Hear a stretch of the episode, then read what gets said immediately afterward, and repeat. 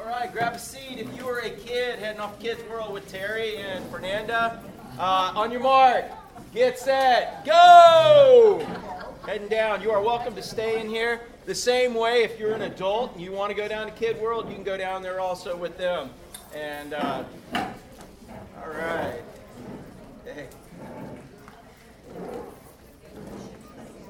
All right. Hey, anybody here have a cool radio like this? Jack, you had a cool radio like this, bro?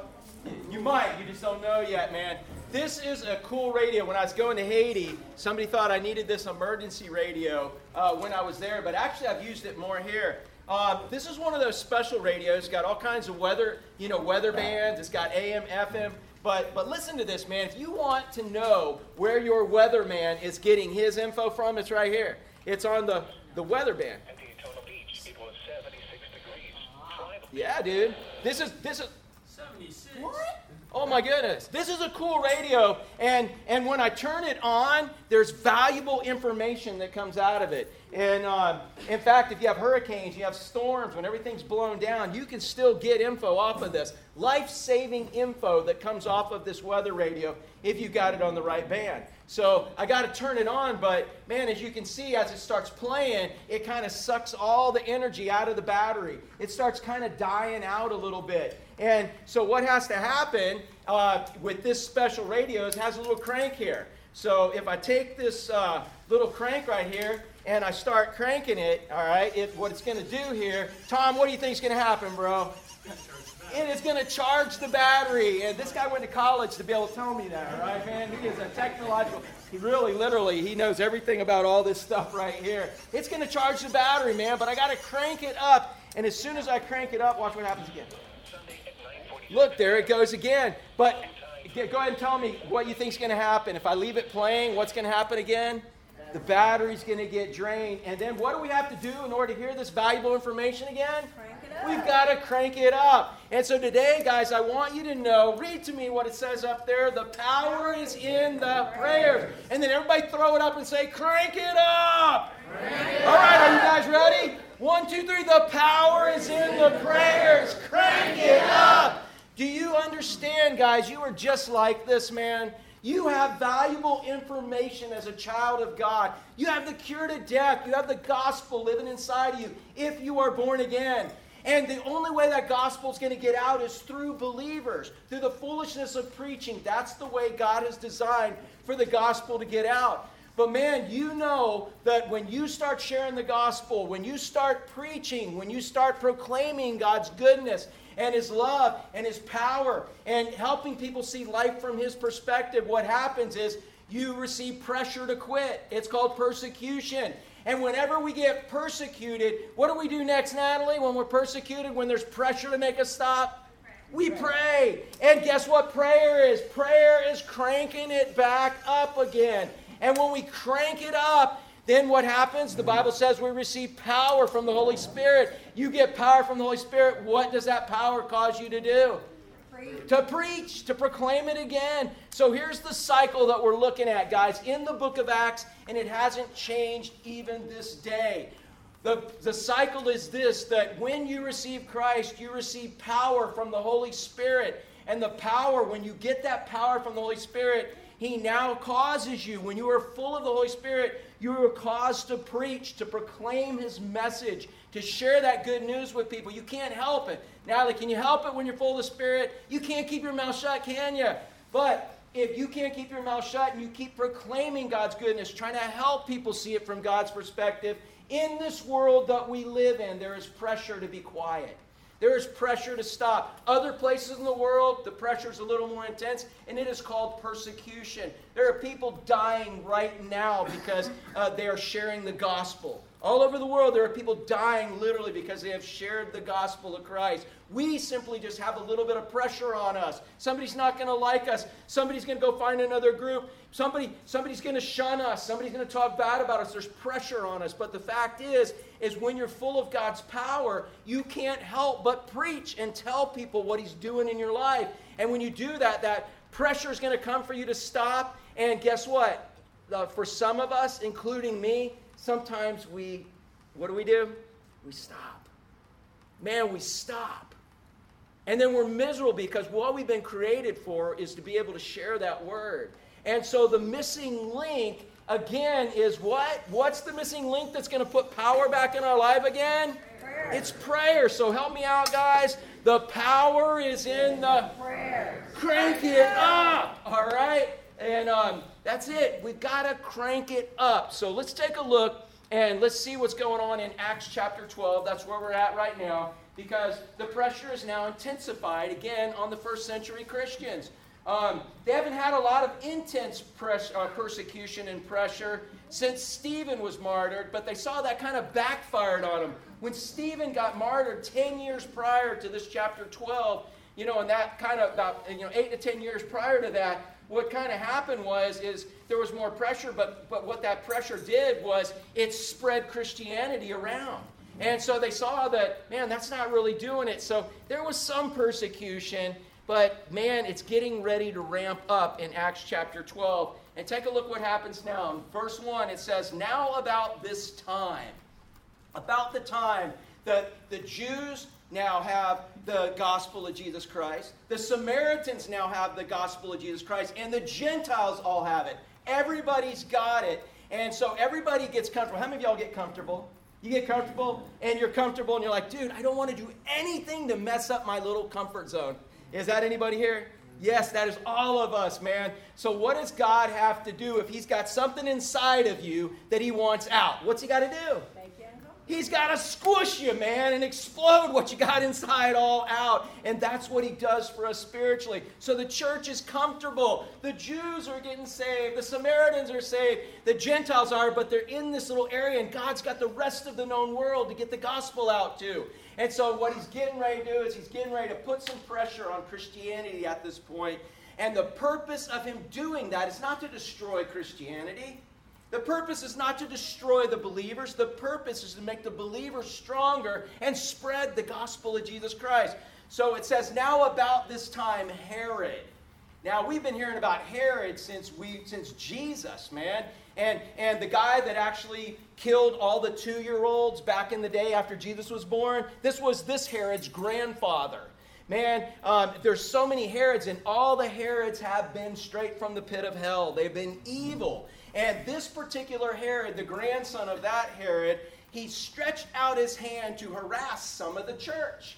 Now, the reason he was doing that is because the church was growing, and Herod was in charge of all the Jewish territory there. And so this was a political move on his part. He, he, saw the Christianity was growing. He saw the Jews didn't like the Christianity that was growing, the ones that weren't becoming born again. And, and he was an Edomite, which was half a Jew, and he was trying to rule the Jews, and he was trying to, what can I do to make myself popular with the Jews and, and secure my position as a leader? So he thought that maybe I'll start harassing the church because they're pretty ticked off at this Christian thing that's going on right now. The Jews are. And so what he did, he started harassing the church to gain popularity with the Jews. So understand when he persecutes the, the church, it's not like the Apostle Paul persecuting him when he thought he was right before he got born again. This dude is doing it for only one reason it's for political power. He's doing it to win favor with people. And, and man, what a sad thing. It's one thing to stand up for something because you believe it, but it's another thing to stand up for it just so that you can win favor. And man, don't ever fight God. So it goes on and says the king stretched out his hand to harass some of the church. So look what he did. He killed James, the brother of John, with the sword. He killed James, the brother of John. James and John, Peter and Andrew, the first four big disciples, the main ones. James gets killed with the sword. And we look back into Leviticus and you look back and see why he was killed with the sword, how he was killed that way. And you see it was because he was introducing false gods to the Jews. And that false God, according to them, was Jesus. And so he killed him with the sword, and what that means is being beheaded. And so he did that, and just for popularity. How many of y'all would like to just be beheaded so somebody could be more popular? You know what I'm saying, Karen? Oh, come on, man. No, Just, don't touch the hair. Don't touch it. yeah. I got it, man. I got it. I got it. No. And I believe, yes, that would, that would be detrimental. But that's what he did. He just killed James. All right, I'm going to kill one of the main apostles, the main dude. Now, let me ask you a question. Don't you think if you're serving God, if you're worshiping God, if you're serving Him with your whole heart, that you'd be protected from junk like that? Wouldn't you think God would keep you from getting your head cut off? Well, he would if it's about this life. It's not about this life. Guys, we talk all the time about these four colors, about the about the gospel in here. And uh oh, do I not have one in here? Uh, does anybody have a card? Anybody got a got a card? Oh, you got one, Natalie? Oh, Natalie, come on up here. Yeah. I really didn't plan it out that way, but in this card, it's not about this life. All right, so they hold that card up, man, right on. That gold in there represents what? Where's your home, Natalie? Your home is in heaven. How many of y'all got a home in heaven, man? And you know that your home. This is not your home. It's our home is in heaven. We're here temporarily, and the only reason we have a home in heaven is because some things were taken care of. What's that black on there represent, Natalie? Your sin. We're born as sinners. We come to this world as sinners to only please ourselves and not please God. And so God says there's a penalty for sin. The wages, what we earn by sin, is a free trip to hell. The wages of sin is death, but the gift of God's eternal life. And so we have a home in heaven, but we had sin standing between us and that home in heaven that God wanted us to be in. But we could, could you cover your own sins? No. There was any way. You tried to cover your own sins? I tried. Were you a good liar? Were you a good actress? Were Oh, you good? yeah. you tried to cover your sins, but it didn't work, right? No. You even tried going to church and doing good things. Did that cover your sin? No. There's one thing that covered your sin. It's represented by that red on that card, which is what? The blood of Jesus. The blood of Jesus. Jesus came and lived a perfect life on this earth, never once sinned, so that when he died on the cross, he was sinless and he could be the perfect sacrifice for us. Correct, Natalie? Correct. And and so so now that was it. Christ died on the cross, and now you're all of a sudden got home in heaven, or was there anything you had to do? No, he left me here. Yeah, he left you, but but did you were you born born again? Were you Oh, born? no, you had at some point God gave you the desire and ability to believe what I'm saying right now. Right. How many of y'all believe what I'm saying right now? Anybody here believe that? And you know what? To the world, that's foolishness. It says in 1 Corinthians, it says it's foolishness to those that don't believe that God was going to save people through the foolishness of preaching. But you believe this, what the world considers foolish, because God gave you the desire and ability to, right? To believe that what Christ did on the cross, if you'll surrender your life to Him, He'll apply that to your life. You believe that? I believe it. And you still believe it? Yep. And how long you been living that now? Um, it's about three years. And you still believe it? yeah. Is it work? Yeah. Yes, it still works. And he gave her the desire and ability to believe that. And wouldn't it have been awesome if he would have just taken you to heaven when you, when you got saved? Yes. It would have been, how many of y'all could dig heaven right now? Yes, this is close, but heaven right now, no more sorrow, no more sin, no more problems, no more anything. But it's not about this life. The green tells us why we're here, and it's to grow more More in love with him. with Him through everyday circumstances. So as we grow more in love with Him, we grow more in love with others. with others. Yeah, give Natalie a hand, man. Yeah, I, I did not even know I was pulling her up here today. All right, but Natalie, that was awesome. But that's the thing. Is that it's not about this life. What we're about right now, once we've given our life to Christ, is the green right here. And the job in this green is that He's going to give us power. As He gives us power, we can't help but preach. And as we preach and proclaim what He's doing in our life, there's going to be pressure to stop. And the only way we can overcome that pressure is to what? To pray. And then it starts all over again. How many of you ever prayed, God, just please leave me alone? God, please let me just have some peace. God, please, I've had enough right now. God, let me just crawl in here and rest. And you know what? God does know when to rest you and He knows when to test you, but you're not here for that. He's going to charge your batteries, fill you with power. He's going to give you more situations that the world calls trouble and turmoil. You're going to listen to Him. He's going to get you through it. And the world's going to say, Man, how did you get through that? And what are you going to say? God. Yeah, it was him. And that's the purpose. That's where we live right now. So, you know what? Why did God let James die? Why did God let James get his head cut off? Is God a mean God? No. Dude, let me ask you a question. When James got his head cut off, where'd he go? Heaven. Do you think James got there?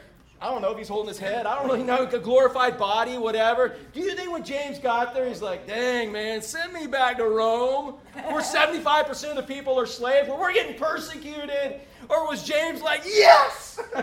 what do you think James said? Yes. Yes. Yes, because his home's not here. His home is where? His home is in heaven. So we look at this and we're like, oh no, James got killed.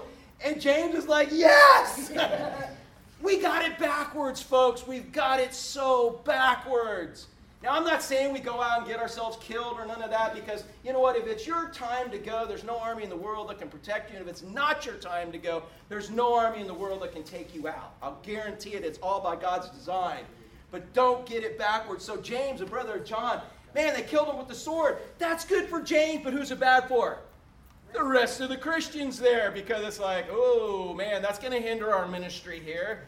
You know, that's going to hinder what we're doing here. And so, look what happens next. And because he, Herod, saw that it pleased the Jews, oh, dude, we cut Herod's head off, and they like, dude, let's go, let's go right on to the next one. And so he said, who can we mess with now? And, and not only get me popular, but maybe even just squash this whole Christian thing. Who's the most important human Christian at this time? Peter. Peter. Yeah. And so he's like, hmm, you know what? So he proceeded further to seize Peter. He seized him. He put him in a, in a headlock, and he's like, that's my daughter, by the way, all right? He, and I've never done that to her before, have I? No, no, I haven't. No. But he seized Peter. And, and he didn't want Peter to get away. He's like, I'm fixing to kill Peter. I'm fixing to be the most popular guy around. Because all he cared about was his popularity. Because his life is here, it wasn't there. And all he cared about was that popularity. And then so he sees Peter also. Now it was during the days of unleavened bread. So here's what happened it was the Passover, which is one, you know, the Passover. And then for a week, in celebrating God getting them out of Egypt and the fact that they had to leave so quick they couldn't let their bread rise and they had to be ready to move and they could forever teach their children all about Passover and God delivering them from Egypt, they were now getting ready to celebrate this for a week. And so he said, Well, you know, I'm going to show them I'm a good Jew, so I'm not going to kill them during Passover. But I have all these people from all over the world here in Jerusalem, and man, I am going to put on a show at the end of Passover. So I'm going to keep Peter secure in prison until Passover's over, and then, we're, buddy, we're doing the same thing to him. And I think that's going to do a pretty good job of squishing Christianity. So all the Jews are going to love me, and the ones that aren't born again, and man, I'm, uh, you know what, going to be a hero because I did it. And that's the reason he did what he did, is so he could be the hero. It was for his glory, not God's. But don't ever fight God. So check this out. Hey, does anybody remember what happened the last time he arrested Peter? You remember he arrested Peter and Peter was in jail? And anybody remember? He walked out. He walked out, dude. He walked out. He escaped. So do you think Herod's now remembering that? Yeah. It was kind of embarrassing. He's like, now I'm keeping him for a week. This dude is not going to escape. So look what he does. So when he had arrested him, he put him in prison. Well, he did that before. And delivered him to four squads of soldiers to keep him. I like the King James has something like quaternions. It's basically four groups of four soldiers. There's going to be 16 soldiers in charge of watching Peter 24 hours a day. So here's what happened there would be two guys chained to him, one on each side, and two at the door of the prison. Four guys. And then in six hours, so that they would stay fresh, he was going to change them out. There would be another two chained to him and another two guarding it. And so, dude, if you were chained, Jack, you're chained to two Roman soldiers, and you got two guarding there, you got any hope of getting out, bro? Uh, that'd be a little tricky. No, dude, I'm sitting there. I'm already talking to Jesus, saying, Jesus, all right, so what are we going to eat when we get there, man? And, dude, can I hang out with James? you know? I mean, he's probably thinking, but you know what? Peter's not thinking that. Because you know what? Right before Jesus ascended, the final time when Jesus finally ascended, remember, does anybody remember what he told Peter was going to happen? You can speak up. Anybody remember what he told Peter was going to happen? He, tell, he told him how he was going to die. He told him, and, and, and it's in the last chapter of John if you want to look it up later. He told him, You're going to be stretched out. You're going to be stretched out. So he's told him he's going to be crucified. And by the way, Peter didn't think it was worthy of him to be crucified the way Christ was, so he insisted he was crucified upside down when he was crucified. But Jesus told him at his ascension, He said, Peter, you're going to live to be an old man. Is Peter an old man right here yet? No. No. Peter's remembering the time that they got in the boat and Jesus said, Hey, we're going to the other side. You know, we're going to the other side. And they got in the middle of the storm and they're freaking out, We're going to die, we're going to die. And, and, and Jesus, like, No, because I told you we're getting to the other side. Peter's remembering all these stories, and he's remembering at this point, dude, I'm not dying a young man. You know what? Chain me to the prison, chain me to the guards, put guards in front of me. I am not dying. I'm too young. It's not my time to die. Go ahead. I don't know why you got me here, God, but you got me here, and we're going to see what happens. Peter was counting on God's promises that it wasn't his time to die. And if it's not your time to die, you got to worry about dying? Nope. No. How many of y'all is your time to die right now? No, you're not, so you don't have to worry about that right now. And, and besides, if you did, if it was your time, would worry and do anything about it? No. So Peter, check this out. There, this this uh, Herod has got two guys chained to him on each side, two out here, and they were going to keep him, intending to bring him before the people after Passover. And buddy, they were going to put a show on. Verse five. Peter was therefore kept in prison. What's the next word? Oh, everybody tell me what's that next word?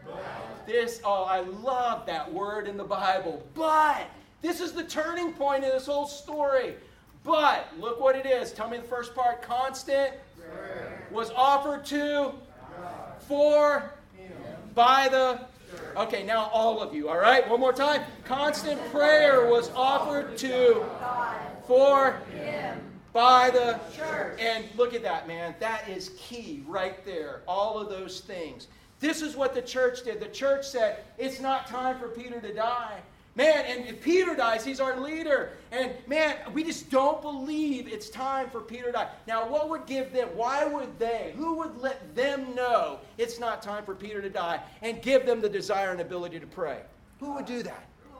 Yes, God, the Holy Spirit of God that God put inside them. They're suffering some persecution, some, some pushback to, to pressure to not preach. And, and, and they pray and they receive power. And part of that power that you receive is faith, the ability to believe what God. But I, want, I want you to miss this. Where they got this notion, it wasn't just like, oh, Peter can't die because we would so miss him. You don't get to pick what to pray about. You can pray about whatever you want, but you don't get to pick what God's going to do. You don't get to, man, I mean, think about it. Okay, uh, uh, I'm sorry, Lord, I got to bring it up, but Florida was playing TCU last night, Texas Christian University against the University of Florida, all right? Now, I'm not saying there's not Gators. We know kids on that team, right? And all that. And I know you're trying to forget all about baseball right now. All right, but but the thing is, man, Florida won two to nothing. Now, is that because the Christian kids at TCU weren't praying? They, there was no Christian. What if TCU prayed, Oh, dear God, please let us beat that heathen school, those Gators? please let, God, you know they're the number one party school. Let us beat them and we'll be the testimony. And God, how many of you ever prayed for your favorite team and they lost?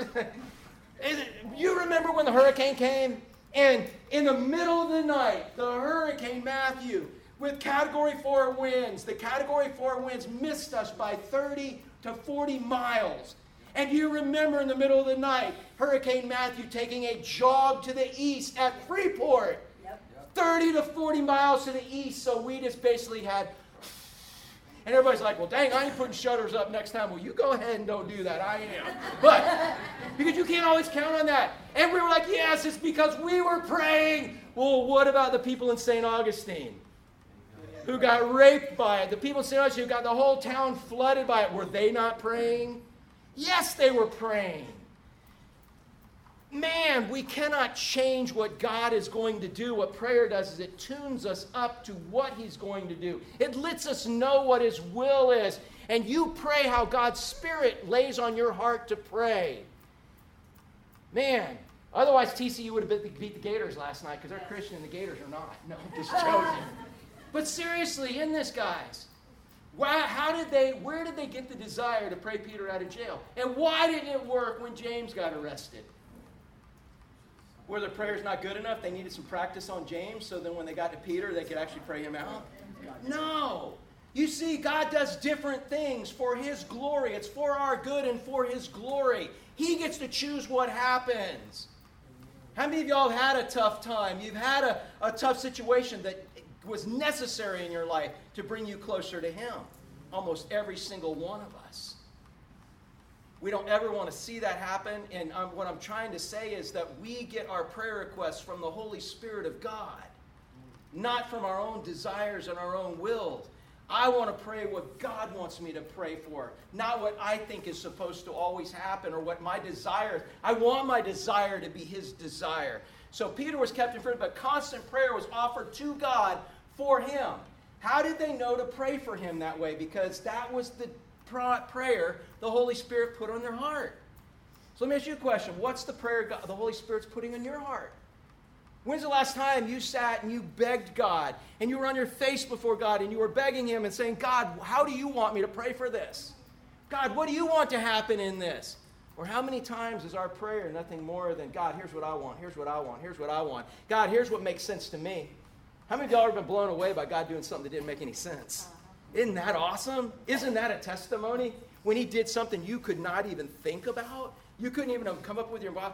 I'm just telling you, the prayer that God answers is the one that He's going to answer. And you're not going to know what that is until you go to Him for that. So it's important here when you see that they prayed for Him, they prayed specifically. And dude, if God prays specifically that you get such and such a server at Sonny's and she gives you two legs and one thigh and no beans and coleslaw, I mean, dude, pray for that. I'm just saying, Whatever specifically God tells you to pray for, you pray for that. But make sure you get your prayer requests from God. You can start with what's in your heart. But don't be so hard and rebellious to, to be mad when God doesn't give that to you, when He's trying to tune your heart and change your heart to make something else come out. Because, man, you know what? If that's the way you pray, man, they messed up with James. They didn't pray hard enough, they didn't pray right. St. Augustine better take some prayer lessons from us next hurricane. That ain't the way it works, guys. God gets to choose, and we may not understand why He did what He did until it's way over in eternity, and we all sit and we watch God flicks. And we're like, oh, that's why you did that in my life. Yeah. But right now, it seemed like the most horrible, senseless thing in the world. That's why people get mad at God because they think they know what should have happened and God didn't do it that way and they're ticked off. They put everything they had into that. They have prayed constantly. Look at this first part because this is another key in having God answer your prayers. You got to have be in constant prayer. This word constant, it means to be stretched out. Now, anybody short like me, Amy? You know, and uh, uh, you ever have to stretch to get something, you know, because Tom's not around? And you're totally stretched out. There's no more stretching to go. That's what this word constant means. You're stretched out in prayer. You are constantly praying, man. You are, you are praying with everything you have. In fact, it's the same word that's used when Jesus was praying in the garden to say, God, you know what? I know you can do anything. And God, if you would like to save the world a different way than me being separated from you, God, go for it. And you remember when Jesus was praying, Luke talked about how there were drops of blood coming out as sweat because he was praying that earnestly. When's the last time you prayed that earnestly for something? I don't know about you, but here's what I'm guilty of. Is like I'm guilty of like, okay, that's enough. I can hear it. I can hear it. It's good enough. All right. And then guess what happens? Oh wait, wait. I got a little light here. I got got a little light here. Okay, I, people can see my light. I prayed for a little bit, but but guess what? Oh, the power went away. Man, you know what God wants from us sometimes? You know why He gives us such situations? Because He wants us to do this. And you know what? When I get tired of praying and I get tired, here's what I'm going to do. I'm passing it off to Milton right here. Milton, keep going. Come on, man. We need the prayer.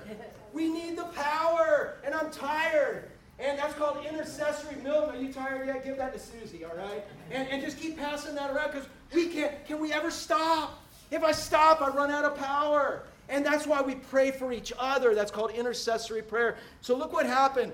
The church had constant prayer, and it was offered to God for him by the church. Look at this other part. They prayed to, who did they pray to? They prayed to God. Doesn't that sound like just duh? But how many prayers have you prayed really to kind of yourself? How many of you prayers have you prayed? All right, I think we're good now, bro. Uh, we can, I think we're charged. I that up. You think so, Gary? You hang on to that. You let me know how that's the way. But, but listen, man. But listen, in this, in this, how many prayers have we prayed not to God? How many prayers have you caught yourself just simply talking to yourself? You know, here's what I like to do when I pray is I like to start with God and I like to get into his presence. When I pray, you hear me a lot of times when I pray, I'm thanking Him for the ability to pray. That the only way I can even have access to Him is because I am saved, because I have the blood of Christ covering me. I thank Him for that access, and I start thinking about the access I have, thanking for that sacrifice on the cross, thanking Him for giving me the desire and ability to, to, to, to accept that and have Him cover me. You remember the Old Testament, we've just been studying. Every one of our small groups, we've been studying that, that in the holy place there was a, whole, a holy of holies, which is where God's presence was. And what was separating the holy place from the holy holies, Carl? The veil. And in the Old Testament, who was the only one allowed to go past that veil? The high priest. And how many times a year could he go, Carl? Once. And on his garment, we know they had bells and they had pomegranates. And history tells us they tied what around his leg? A rope. Because if you were the high priest, Carl, and you went in and they didn't hear, Val didn't hear bells anymore. Now, Val, you going in after him? Not a chance. He's down. I'm yanking him out because his sacrifice probably wasn't acceptable. But let me ask you a question What is the only acceptable sacrifice all the time? Christ. The red on here, what Christ did. And so when I start prayer, for me personally, I want to get into the presence of God and I want to thank Him and talk to Him about that. And then I'm now with God. And I want Him then to direct my prayer life and show me what to pray for. Yes, it's biblical for me to tell Him what I feel and tell Him what I would like and all of those things. But my goal in prayer is not to have a Santa Claus God that I get him to change his will because he's not going to. My goal is to get in tune so that I want what he wants. It's not about getting what you want, it's wanting what you get and getting that from him. And so look at this, man. Constant prayer was offered to God for him by the church. So let's see how that worked out, all right? So they were they were praying. That's where the power came. Because Jack, you're chained to two soldiers, right? You got two soldiers of guard. What are you gonna do, man? That's it, man. You're going to start praying. And, and, probably be praying, hey, Jesus, fixing to see you, man. Hey, send me a place next to James. you know, he's pretty fresh there, new. Maybe he can show me around. I don't know. You know. But how many of y'all at this point in Peter, if you were Peter, would have a lot of hope that you were going to escape? Many of y'all have hope that you're getting out. Only Peter, probably, because he remembered the promise that he had from God. So look at this. When Herod was about to bring him out, isn't that how God does it? when he was about to bring him out. How many of you have been in a position where it's about to go down and then God rescues you? It's about to totally mess up, and then God comes to rescue. Da, da, da, That's my God. Why does He wait till the last moment to do it? So that it's spectacular. I mean, it's, it's just because He wants to get the glory in all of it. And He's stretching us, He's teaching us to trust Him. So when Herod was just about to bring Him out, that night, Peter was, oh, he was biting his fingernails. He was whining. He's like, I knew I should have never gave up the fishing business. I had it good. My dad bought me a new boat. Oh, should have. Why did I follow God? I'm fixing to die tomorrow. What good is all of this? He left us, man. He left us. He said he was going to be with us, and now he's gone. He's somewhere. I mean, how many of y'all think your faith would have been waning just a little bit that night? Anybody? Look what he did, man. When Peter was about to bring, or Herod was about to bring him out that night, Peter was what? Yeah, dude, sleeping. How many of y'all would have been sleeping? And not because you had a Zanny. not because you had a drink, not because you did anything else. How many of y'all would have just been sleeping because you had peace from God that passes all understanding? Whew, that's faith. That's what happens when you have, when you see life from God's perspective, and you have brothers and sisters in Christ that keep helping you see life from that same perspective. Peter was sleeping. And he wasn't sleeping in depression to try to escape it. He was sleeping because, dude, what else am I going to do with these guys right here? you know, I've already shared the gospel with them. I mean, I'm sure he had done that. If they were chained to the Apostle Paul, which we'll see later, dude, they would have been preached at for 24 7, like if they'd have been chained to me, right? You know, I would never shut up. but some of you would be like, well, I did my thing, let's sleep. And he was in peace. Isn't that amazing? Next time you're freaking out over something that's going on, man, think about this previous verse. Uh, the previous verse that we looked at that about the constant prayer offered to God for him by the church knowing you have people praying, knowing that you know the mind of God, knowing that God's got this worked out. And guess what? Instead of freaking out and worrying, you might just be resting in it, waiting for God to do his thing. He was sleeping, bound with two chains between two soldiers, and the guards before the door were keeping the prison. So there, they were. Now, behold, an angel of the Lord stood by him, and the light shone, a light shone in the prison. All right, a light, man. Who, who do you think the light is? Who's the light always? It's God, the Shekinah glory of God. God always manifests himself in that light. And the light shone in the prison, and he struck Peter. Hey, he struck Peter on the side and raised him up. So, how sound was Peter sleeping? Yeah, dude, the angel had to go, get up! Anybody live with somebody like that? get up! All right. Peter was just down, man. He was out. So those of you who sleep sound, just tell everybody that's spiritual, man.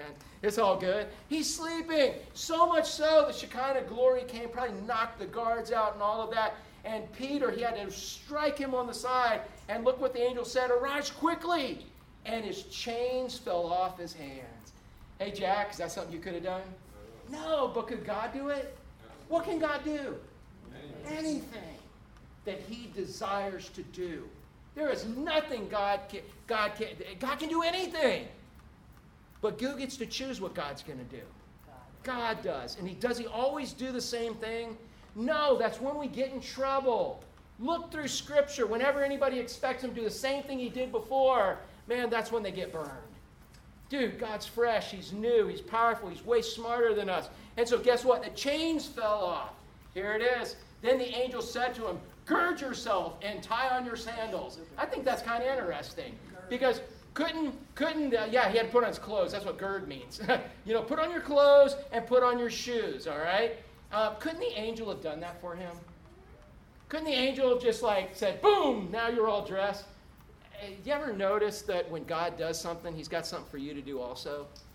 He's got something for you to do, something practical for you to do. God does some miracle things, but He's got something for you to do, something practical. And you know what I was kind of thinking? I was reading about this the other day. Um, Peter had to put his shoes on, you know, and he's half asleep putting his shoes on.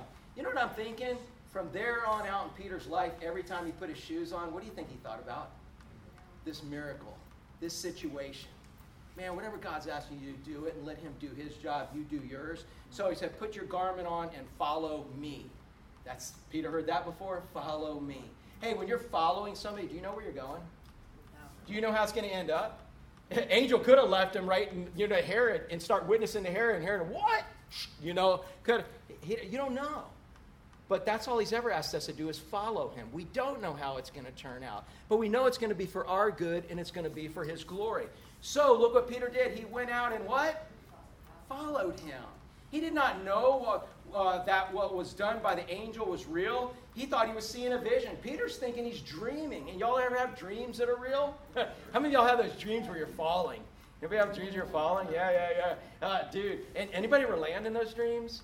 No, yeah, that's a good thing. But I'm just saying, Peter, man, he's, he's there and he thinks he's dreaming. And he's following God in a dream. How many of y'all ever had a dream where you did something like totally like you would have never done in real life, character wise? You wake up, you're like, oh, I'm glad that's a dream because I'd have been so busted. Anybody have those?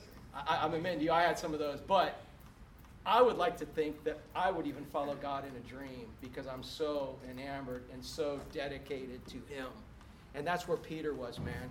Peter thought that, man, he, he thought this was a dream and he knew nothing but to follow Christ or follow the angel. When they were past the first and second guard posts, they came to the iron gate that leads to the city, which opened to them on its own accord. How many of you, if you woke up and you knew the iron gate was up there, you would be worrying the whole time from start till you got to the iron gate? How's the iron gate? How am I going to get the gate finished? How am I going to get it open? Who has the key? How many of y'all worry about things way up ahead before they ever even happen? Anybody here? That's not part of following, guys. Part of following is, yeah, if he puts it in your heart, you think about it, but you know what? The, th- the thing in following is just following, counting on him to do what he's going to do in all of this. And so, what happened? Did Peter have to open the gate? Did Peter have to have the key? Did Peter have to know the combination? What happened to the gate, uh, Jack? Boom! Just open, man. How would you like to pull your hunting truck up and then that gate just open automatically and close? Wouldn't that be awesome on that lease? Yeah, man. You know, instead of having to get out and walk through it, mosquitoes, man, this time of year. Dude, it just opened. That's what God had to do. Real quick, we're going to finish this. They went out and went down one street, and immediately the angel what? Left them hanging, dude. Can you imagine? Hey, why would God leave at this point? Why would the angel just leave and leave Peter hanging there? What do you think? What he would do, said to get Peter out. Yeah, that's all the angel was supposed to do. That's all he was going to do. So now you're Peter. You have just been bust. You're the most prominent prisoner in the most prominent week of Passover. And you are now busted out. And what happened if, like, there were guards right there and they found Peter out in the middle of the street? What do you think would happen? Yeah, dude, he's in big trouble, right? And so you're leading, and all of a sudden, God leaves you hanging. Ooh, anybody felt like God's ever left you hanging? Like, oh, dang, what do I do now? you know, that's where he's at. What do I do now? I've been following. What do I do now? Well, how do you know? Hey, how do you know what to do next, Zane? You pray. You, you, you pray, and you're there, and like, what do I do next? Look what happens, man. He, he, we went down the street, and, the angel left him hanging right there. And if he needed that angel, the angel would have still been there. And when Peter had come to himself, he said, Now, okay, I know for certain the Lord has sent his angel. Okay, this was an angel. I woke up. He's pinching himself. I'm there. And he's delivered me from the hand of Herod and from all the expectation of Jewish people. So I'm pretty sure he's not leaving me here as a firing squad. All right, so he's, he's having this conversation. And by the way, what's the difference between prayer and worry? Help me out. What's the difference between prayer and worry? Who you're talking to. So he can be talking to himself as long as he's got God in on the conversation, and now it's prayer, right? And so here he is. So when he had considered this, he came to the house of Mary, the mother of John, whose surname was Mark. Mark was his assistant, the one who wrote the Gospel of Mark, and Mary must have been a rich lady because that's where they worshiped, was at her house. And so they came there, and there were many gathered together doing what? Praying. Praying. Man, that's where the. Why did the chains fall off, Jack? Because they were. Why did the angels show up? Because they were. How did, he, how did he escape as the most guarded prisoner in the most prominent week? Because they were. They were praying. But yet, for us, we so think, God, I need you to do this and help me out. If, if, if, if God, you know, I read this quote, I think it's by Warren Wiersbe, and he said, sometimes the reason we don't see stuff happen mm-hmm. is because we pray with the, an intensity that's so lacking. We expect God to care more about our situation than we do. You know why we pray earnestly? You know why we cry out to God? Is to show God we care a, a lot about the situation and we want Him to. But so, all right, God, go ahead and do it. And we want God to care more about it than we do. And dude, these people were praying earnestly, in fact, so hard that they didn't even recognize the fact of what was going on. So, anyways, there were many together praying. Verse 13 As Peter knocked on the door of the gate, a girl named Rhoda came to answer. She's a servant girl.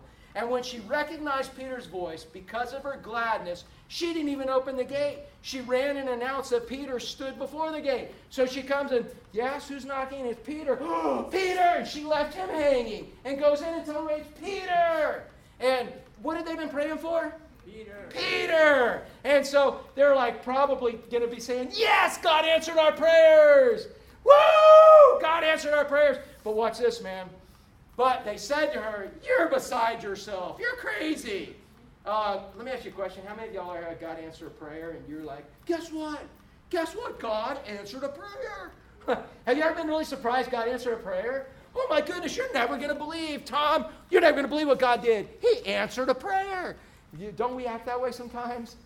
Dude, God answers prayers. It's where the power is. And so you're beside yourself. She kept insisting, and they said, No, it's his angel. Because what the Jews believed at that time, the ones they believed in their, in their tradition, that everybody had a guardian angel, and your guardian angel could take on the form of you. It would look just like you. All right? Your guardian angel would look just like you, and your guardian angel. And that's what they believed. Like, no, no, dude, that's his guardian angel, man. He, he's in there probably sobbing and crying right now. Now, Peter continued knocking. He's like, come on, guys. I'm out here. I need some protection. I'm the most prominent prisoner, the most prominent week. And when they opened the door and they saw him, they were astonished because God answered a prayer. But motioning to them with his hand to keep silent. Because, dude, what do you think it sounded like when they all saw Peter? What do you think they all said on the count of three? One, two, three. Ah! Yeah, again. What did he say? Wait, wait, Peter, yeah, one, two, three. Ah! Yeah, Peter! Peter! All right, seriously, let's make some commotion here. All right, knock on the door. And you were all praying for Peter to be rescued. And all of a sudden, Peter shows up. What are you going to say? One, two, three. Peter! And Peter's like, shh. What are you guys crazy?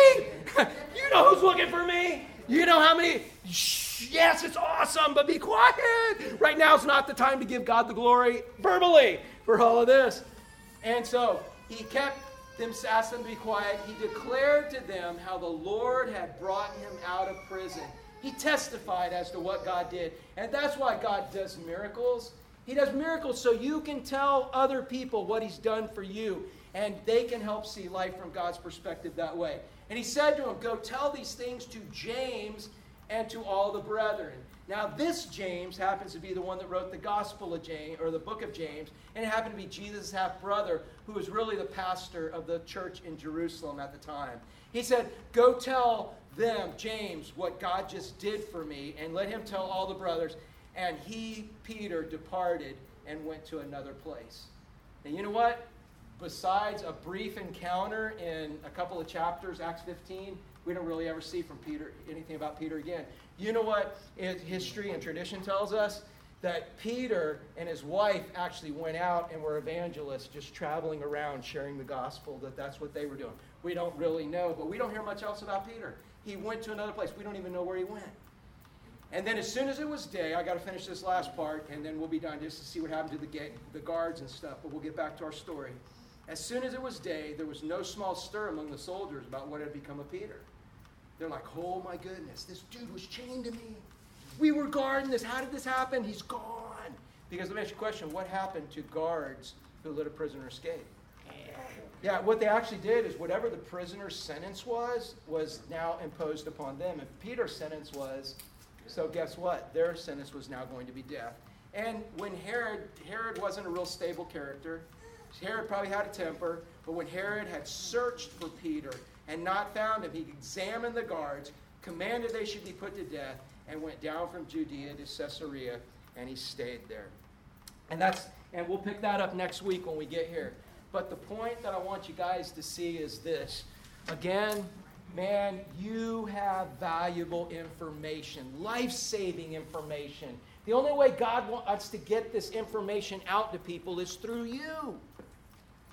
That's how he's getting that. How many of you came to Christ because somebody told you about it? Yeah, God, you, that's his plan.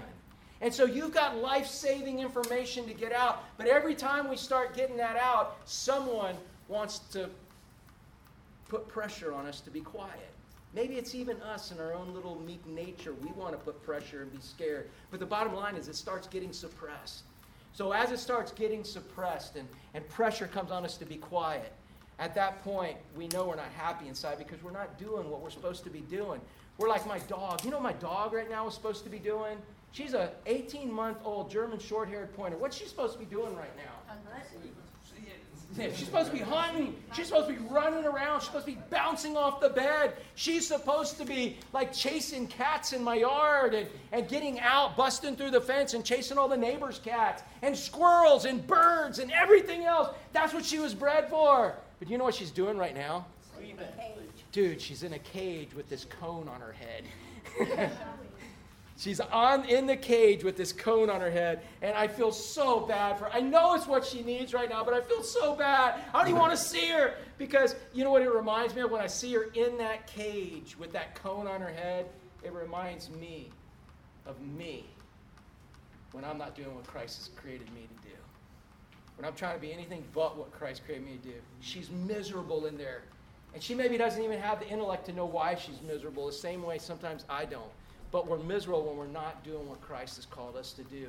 We are called to proclaim the message, the life saving message. But just because it gets suppressed and we get persecuted doesn't mean we stop. We've got to receive power.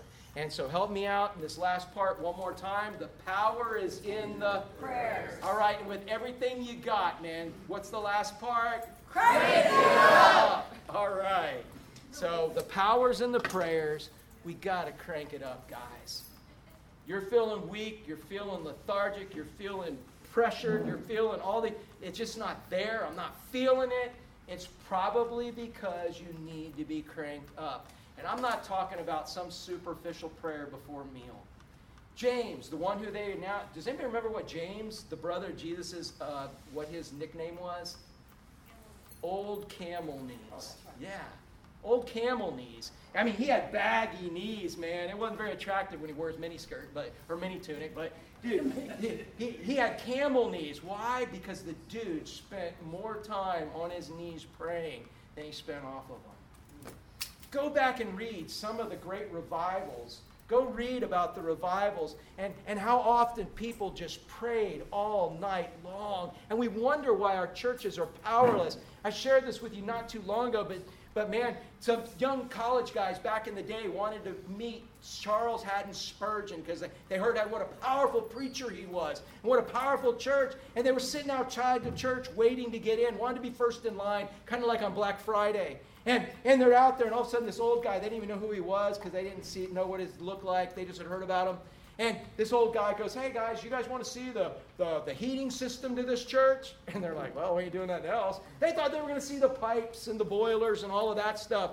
And so they follow this old dude down into the basement of this church where they're waiting to get in to see Charles Haddon Spurgeon preach with power.